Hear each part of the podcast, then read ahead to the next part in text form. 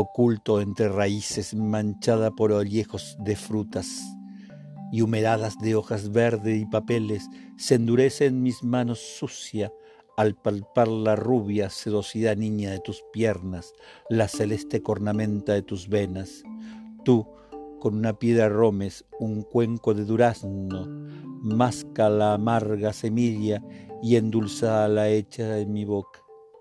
Yo me humedezco un dedo y en el muslo trazo con saliva las iniciales de tu nombre. Tú le echas tierra, después el polvo cae.